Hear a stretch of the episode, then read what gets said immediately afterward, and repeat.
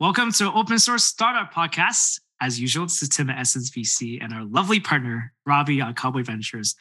Definitely super excited to have Okteto Ramiro to be on our podcast. It's a cloud development environments and Kubernetes. So welcome, Ramiro. Hi, team. I'm Robbie. Super excited to be here. Thank you for the invitation. I am a big, big fan of your podcast. So it's it's really thrilling to be now on the recording side of it. Awesome. Well, we're super, super excited to have you on. And as someone who has heard the podcast before, you know, we do like to go all the way back to the beginning. So I'd love for you to walk us through where the idea came from for Okteto. And you can also talk a bit about like why it's challenging for developers to build with Kubernetes and kind of the pain that Okteto is solving. It's kind of a cliche because I am, you know, with Okteto, we're solving a problem that me and my co-founders and co-maintainers have had through our entire careers. I, I've been a developer all my life. I still identify as a developer. And, you know, from the early days of my career, I've always struggled with this idea of like how hard it was to build applications for the cloud. You know, I used to work at Microsoft, part of the Azure team. And even back then, when we were building cloud infrastructure, this idea of like, hey, there's nowhere I can run my code that looks like production. It was a huge pain point for all of us. Like we had to kind of like simulate back then what we, we had this internal thing called Azure on a box. And we had to simulate all the internal workings on Azure on our developer machines because that was the only way you can get this kind of like real verification that, hey, these changes I'm making actually work on my target environment. And then, you know, I moved to Bay Area, start working in startups. And, you know, in 10 years, we went from physical data centers to cloud, VMs, then containers, and all microservices. And all through that, this difference from how an application looks on your dev box to what this looks like in production, it just got larger and larger. And then, you know, one of my best friends, Pablo, and now my, my CTO, he was working at Docker at the time. Him and I were at DockerCon in San Francisco many years ago when the Kubernetes team kind of finally announced, hey, we're going to open source Borg. This is the world. This really cool idea around orchestration. And it was really cool. But at the same time, we both kind of look at each other and be like, oh my God, this is going to make things even harder now. Because now you have this super complex orchestration layer on top of everything else. So, you know, fast forward a few years, I was at Atlassian as an architect on HipChat. Pablo was at Docker. Ramon, our other co-founder, was at Google. And the three of us realized that this problem around, you know, how to make it easier for developers to just write software and not have to deal with all these complexities around orchestration, infrastructure, the difference from dev to prod was everywhere. I had that problem internally in HipChat.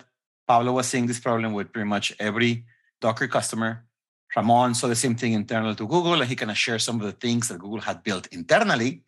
And you know, we kind of had that light bulb moment when it was like, hey, we're all trying to solve this problem internally. It seems like the industry is standardizing on microservices and Kubernetes. And it just felt like, yeah, this is the time to actually, you know, build this thing that we've been talking about for so long. And well, we had to go through a lot of iterations.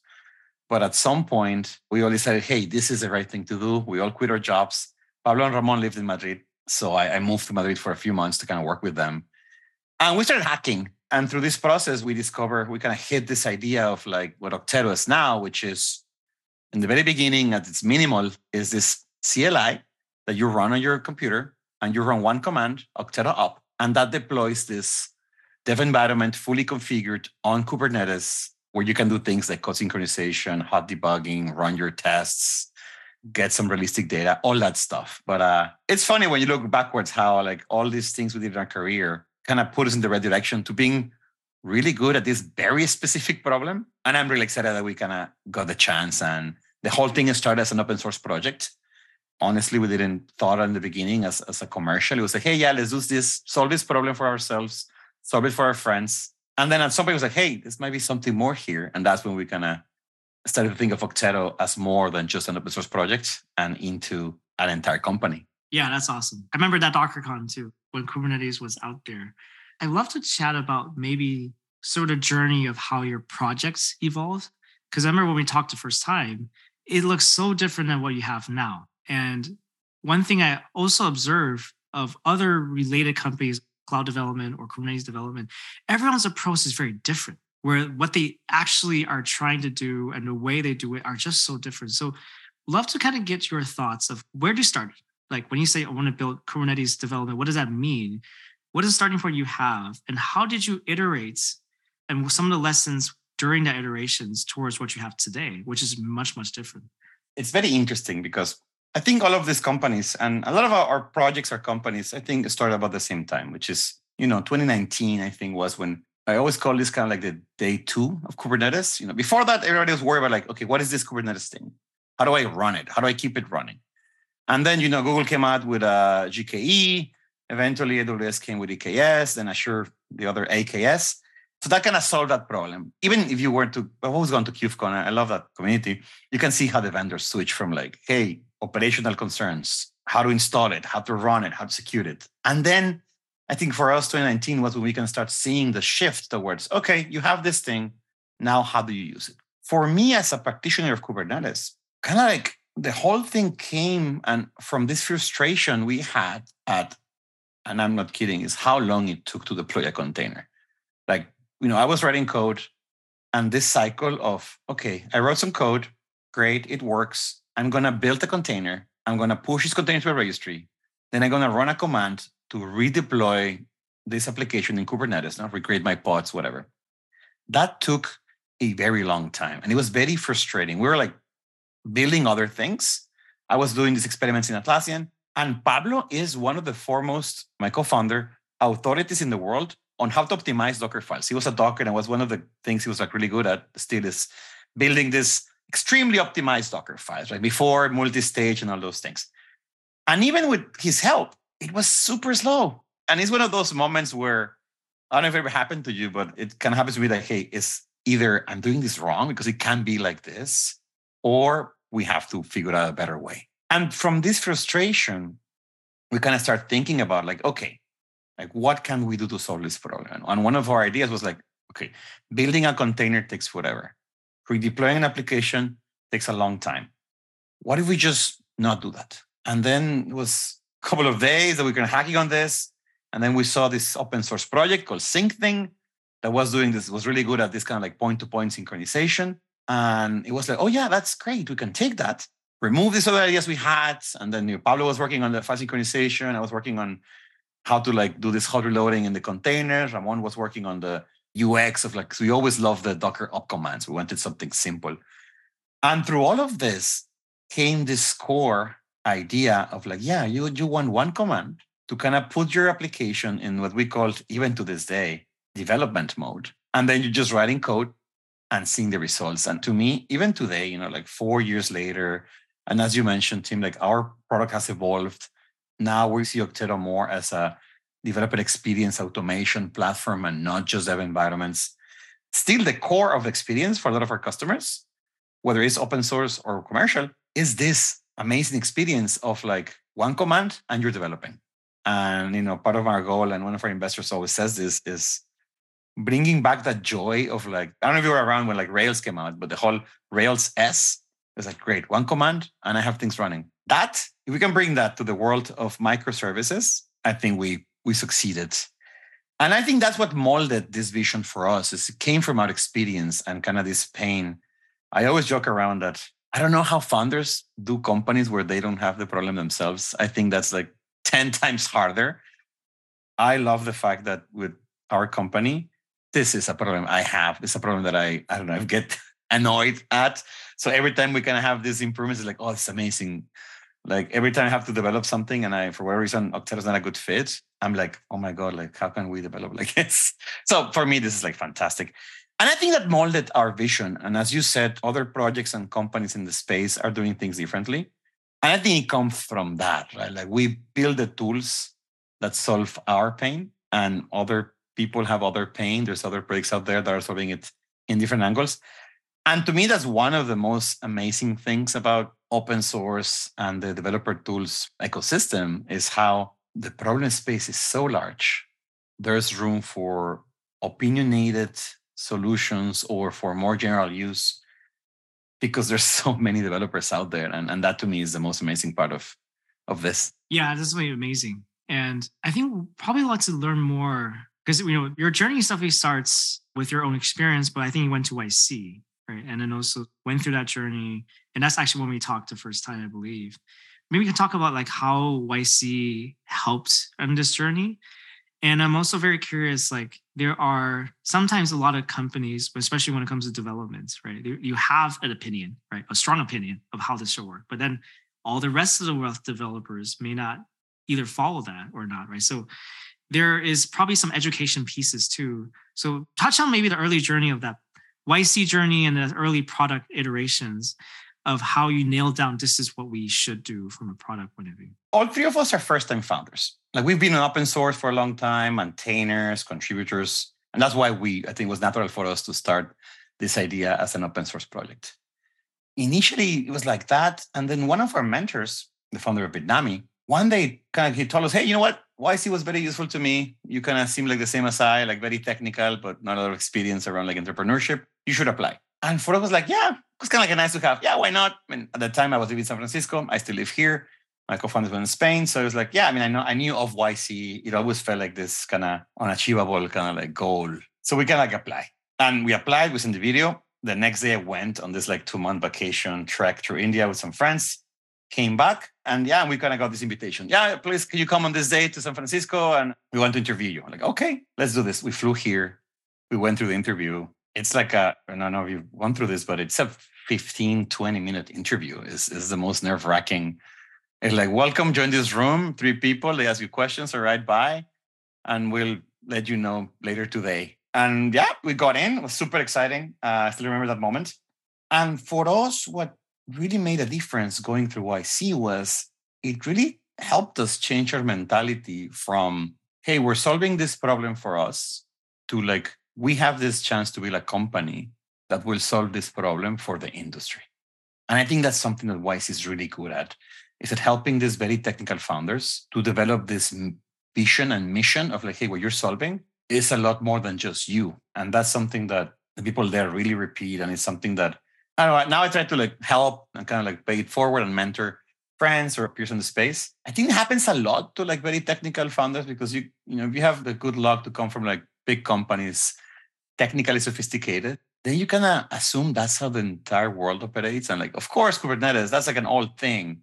But then when you actually put the entrepreneur hat on, you're like, no, wait, this is a huge opportunity. Like the entire world is just catching up on this. I have this secret ability or knowledge about this that nobody else has. And that is one of my favorite questions about the YC interview is why you and why now? And that's when you can answer, well, I've been building developer tools for 10 years. I've suffered this problem more than anybody else. I'm the best person to solve it. And that's something that as a founder, never thought about it until YC. So that helped a lot. And your other question is kind of like, it ties nicely to this because this idea of cloud dev environments is something that we kind of had from day one. But at the beginning of our journey, nobody got it. Everybody was like, well, no, that's not what you should be building. That's not what the market needs. At some point, we pivoted briefly to do more like a PaaS, like a Heroku on Kubernetes, because we felt that was the path forward. And I'm very happy that we kind of stuck to our gut. And I think that's something very important about founders is having this strong opinion, as you said. There's a thin line between being like strong opinion and being like strong headed. And I think founders need to navigate that because it took us a, an entire year of like getting constant pushback until we kind of started finding an audience that got it, an audience that proved that this idea that we had had legs. And I mean, I wouldn't call it market fit yet, but enough to be like, oh yeah, that thing you're talking about, this company halfway across the world has the same problem, and we would like to pay money to not have that problem. It took us like a year. And in between, you know, you're talking to a lot of people, you're getting a lot of no's, you're getting all this pushback because any project you do, most people are gonna say that makes no sense, no matter what it is, right? It's just the nature of like innovation. And that's what now I, I when we talk to our candidates or employees, we always I always stress this that we are inventing a new path forward. So the natural thing is that people are going to be like, no, that's not possible. No, there's no way to do that. And for us, it's very important to kind of strike that balance. Like you can't just close your eyes and ears, be like, no, no, I know better. But feedback from potential customers, from users is something that is tricky because you have to be open to it. But I do believe that you do need a core, strong idea. And there are times where you have to stick to your gun, and be like, no, this is what we're building. I know it in my bones.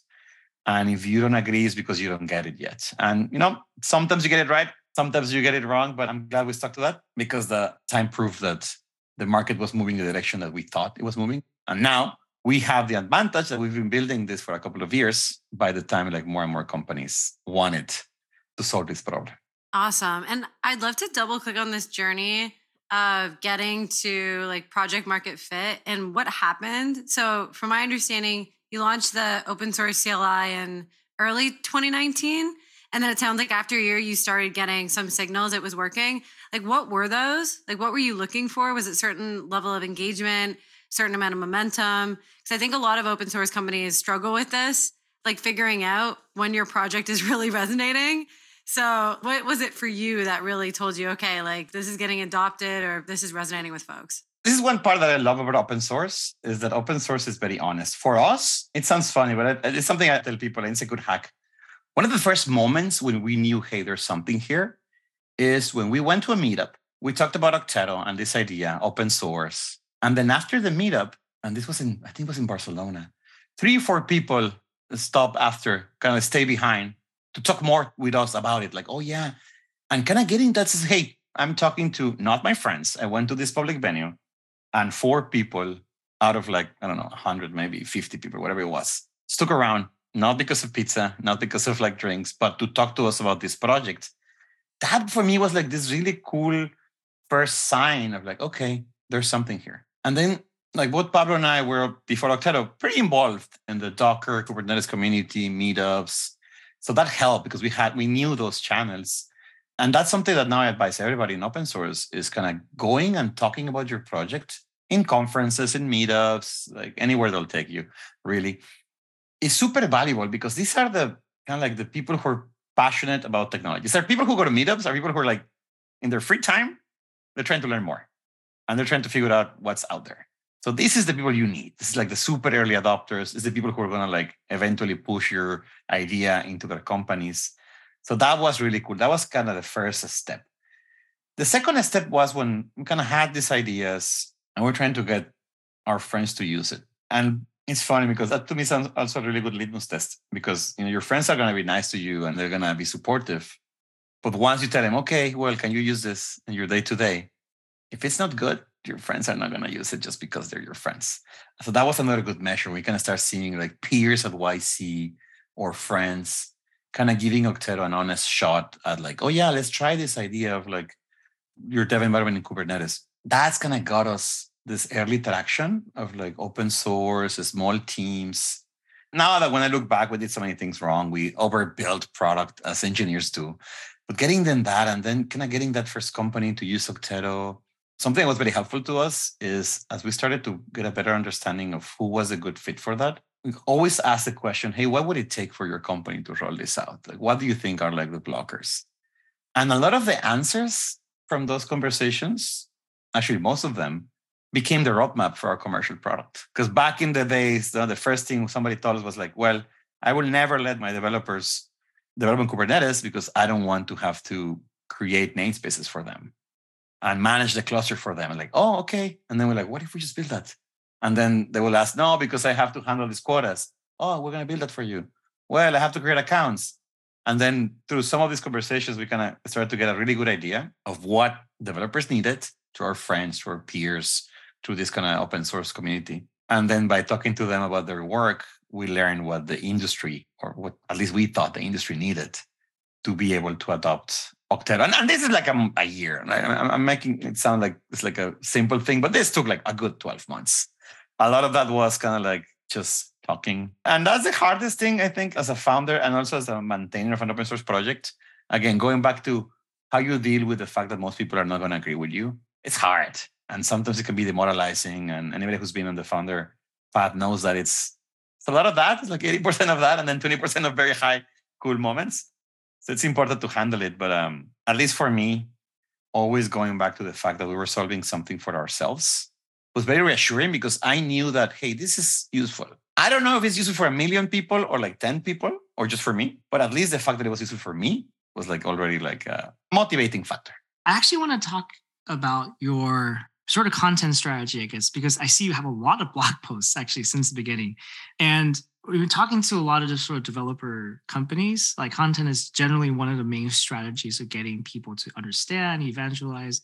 I can understand sort of motivations of early posts. A lot of them are examples. How do you build this on top of Okteto, right? There's a bunch of sort of like Okteto with with this, right? With crossplane, with K3S, with a bunch of things, right? I'm just curious, like what worked content strategy wise? Like what? Because I, I, it's funny. It always surprises people when it comes to content. Like I didn't know which posts actually work better or not.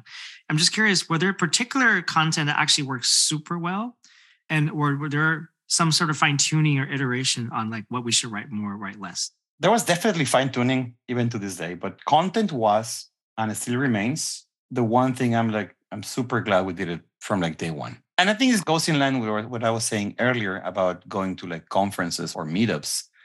It's all about talking about the problem you're solving and showing how. For us was a natural extension. Yeah, we're going to all these like meetups. You can there's only so many you can go to. But if I write a blog post about the same thing, it will reach more people content is evergreen, which eh, it's a double-edged sword because also it's hard. You always have to remember to keep your samples working. But it was really useful at the beginning.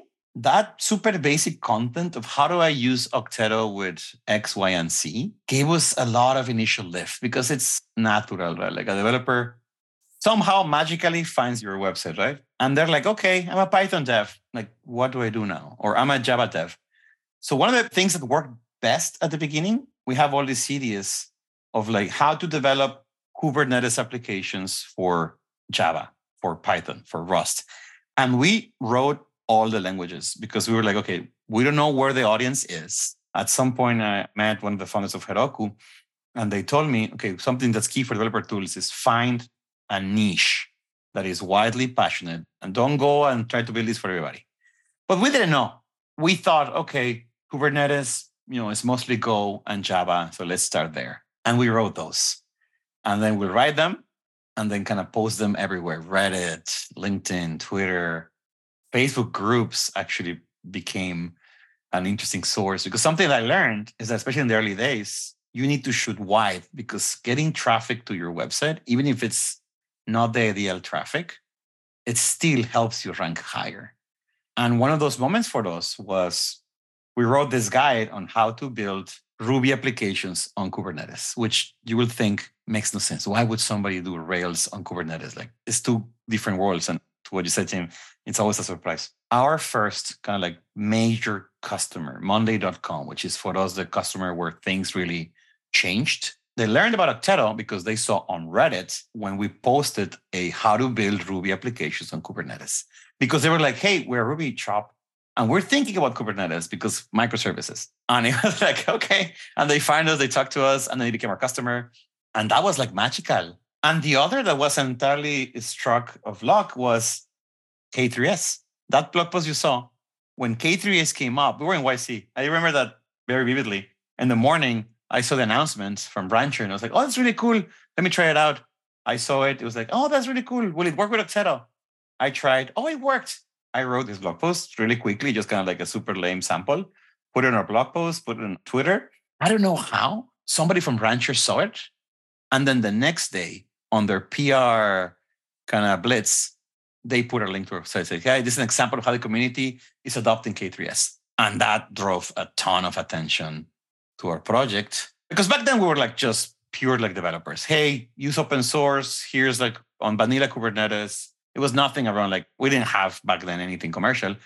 And that caught a lot of so for us, this kind of content of trying to just show people how you can build cool things with our project. I think something that kind of like the other side of the story is I wrote a lot of content trying to explain the vision behind Okteto. And back then, that content fell completely flat. And maybe it's because I'm bad at it, but I think there's also, you know, there's this aspect of like, I think startups need to decide, or open source, anybody building something new, you have to decide is like, I call this like, are you going to be in the business of converting people into your cause? Or are you going to go find the converts? And we discovered through trial and error that finding those people who already agree with us was way more efficient. And fun enough, this applies for open source users, investors, and customers. Because the moment we changed that, the moment I stopped kind of like trying to talk to every investor and just focus on people like you too, who understands open source, commercial, and this, our entire traction in, in all of these measures changed uh, dramatically. So that was a good learning all across the board. Oh, I love how you really hone in on the power of content and how it can just attract people to you, whether they're going to be customers or investors.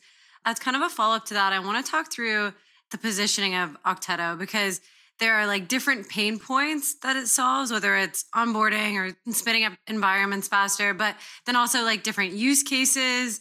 And so, how have you kind of learned how to talk about it? I love that you have case studies on the website already, but like what was that process of figuring out how to really describe all of the power of Okteto that could like speak to so many different kind of pains? I would love to say I have an answer for that, but that's I think that's an ongoing evolution. But things we learned around the, along the way, and this is like something for everybody who's building a company to remember that you know when you look at a company's website, what you don't see is like the years of iteration. So trying to kind of like when you say a website, oh that's amazing, it's like yeah, well that took years. So don't feel bad if your website and your positioning is not great. Like every company, ours I don't think is great, but it's getting there. Part of what helped us a lot is being more focused on, you know, this entire concept of personas is something that I knew Atlassian was big on personas, where I used to work before, but I never really like ingested the whole idea. And it's like, okay, you need to figure out who are you trying to reach out. And the more specific you are, because every tool does too many things, right? There's like Okteto has, as you mentioned, like five, six different like major features and facets. So for us, as we got more clarity on like who's the user of your product, who's the buyer of your product, which sounds obvious, but to me it took me a while to kind of like fully understand that this is a big difference.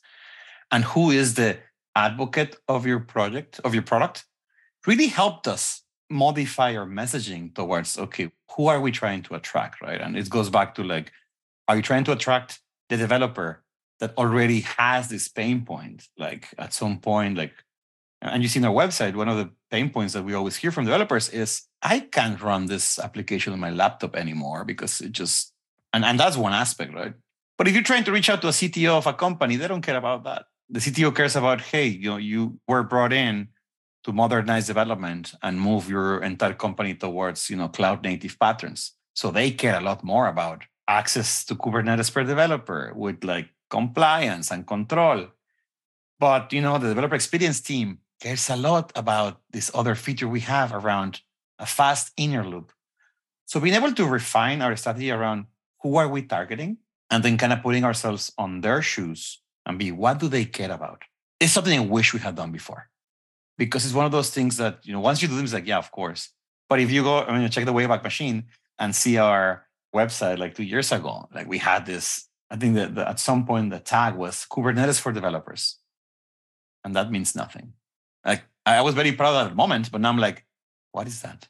People thought we were like a Kubernetes provider, which of course that, that was very helpful. And that's where like also like it's not me. Like as we grew as a company, hiring a marketing team, we were very lucky that Ashley, our head of marketing, joined. She came from like Netlify, Docker, very strong experience around like developer tools and speaking to like all these different personas within the world of developers was instrumental in refining this messaging.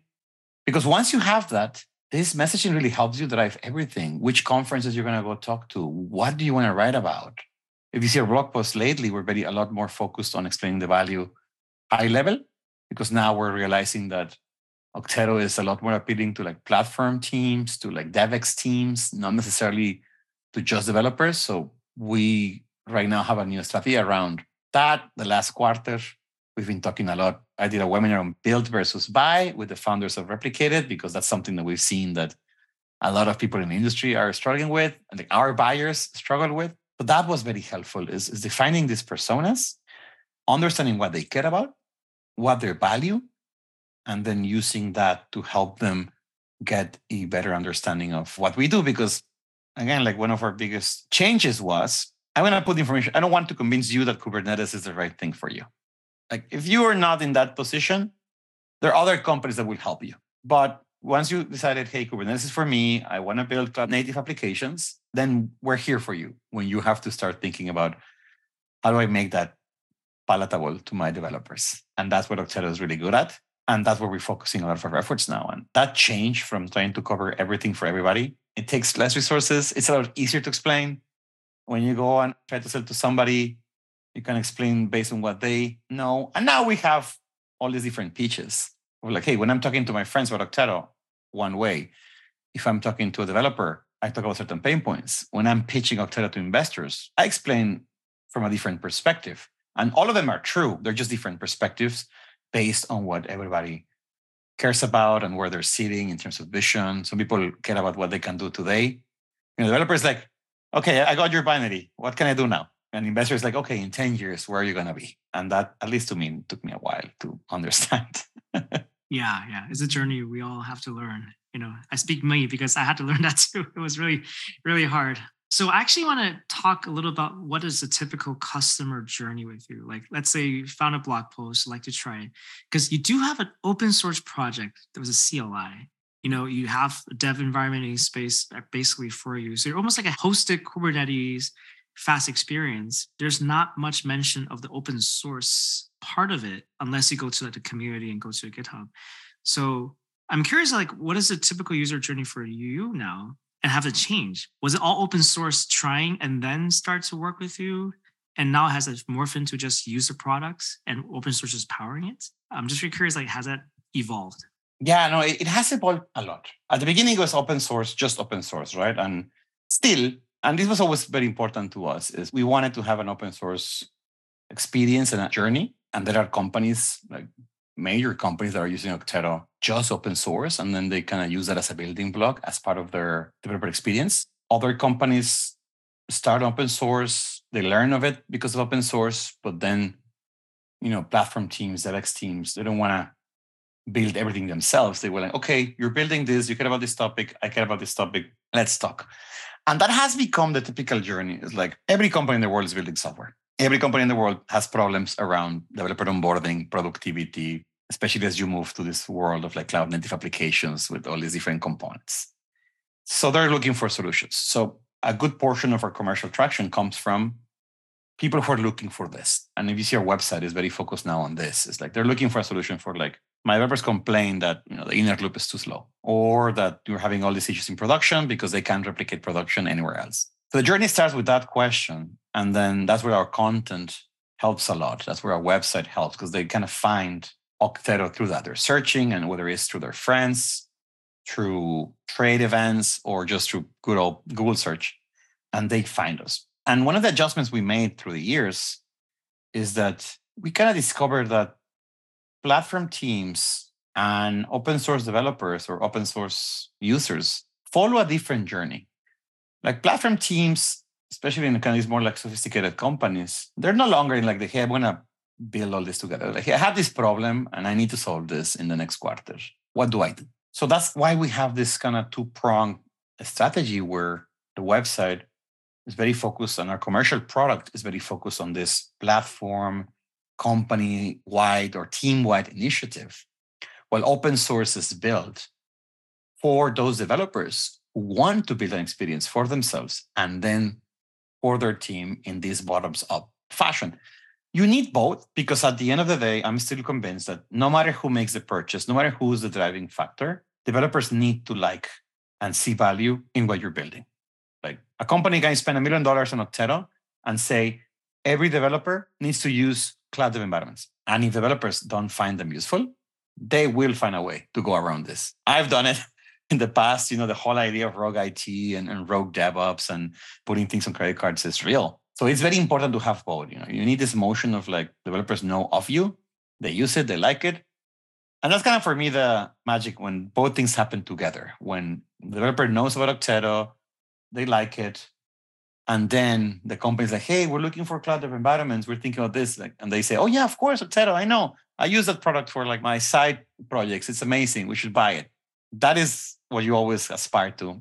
It's a lot of a serendipity for that to happen, but that is the strategy. And that's where like also this two sides of the company, open source and commercial, well, they need to coexist because not everybody is looking for a fully open source solution. And there are needs as you start getting into larger companies, there are needs that they have that cannot be solved through open source. You know, like the standard enterprise roadmap, you know, it's something that large companies need around compliance, around onboarding, offboarding, that open source users it will just be a burden if the default version of Redis requires you to set up SAML to use it. Right? It's like, why? I just need a cache. But enterprise, we have other needs. And so today, how do you think about splitting the team's effort between growing adoption of the open source and driving more kind of paid usage, but also features there? How do you kind of split that effort? I think that's something that a lot of open source founders and teams struggle with. So I'd love your perspective on it. It's a conversation we have a lot internally, and it's not easy. Something that has been very helpful for us. And I think when I look out at open source projects who are doing this successfully, I think one of the patterns they follow is there's very clear guidelines on who are you building each thing for. Like for us, one of our guiding lights has always been that we want a developer to be able to launch, like to fully manage our remote dev environment and be able to kind of like build a feature by himself on open source. Like if you're, it's, it's the whole permissionless idea, right? Like Okteto, we build this this way. Like Okteto, all it requires is you have access to a namespace in Kubernetes. No admin permissions, you don't install anything. So worst case, you're the solo developer in your organization that agrees with this vision. You download the binary, doesn't require installing anything. It's a binary you get off GitHub, Okteto up, and you're developing. And having that clarity means that it makes it easier to understand that, hey, we're gonna add, last week actually, we released this feature called catalog which allows you to set up a catalog of pre-configured dev environments that you can one click and launch them. It was clear for us, okay, that is not this experience of one developer. This is experience of a platform team setting up an experience for a company. And you know, they care about efficiency, they care about security, they care about compliance. So that makes it a lot easier for us. I mean, there are certain features that are closer to the line. We were trying to figure out we look on one side or another but having this clarity of like who are you building this for? What scenarios you care about? Also help the community a lot because then the community knows that if they send a pr for something that is not part of the scenario it's not going to get accepted and you don't get into a fight of like why not? Are you trying to hide things from customers from users?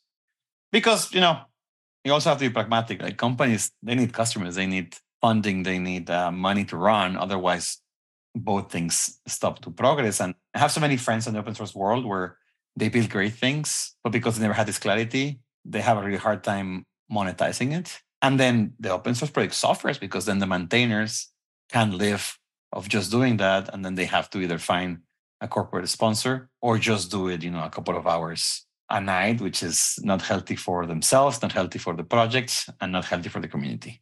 Awesome. So we usually end on pretty much the same question. And I think you definitely have a lot of learnings. But what will be like the number one advice you'll give other open source founders that are just back in 19, similar situation, right? Three great engineers, want to build an open source based company.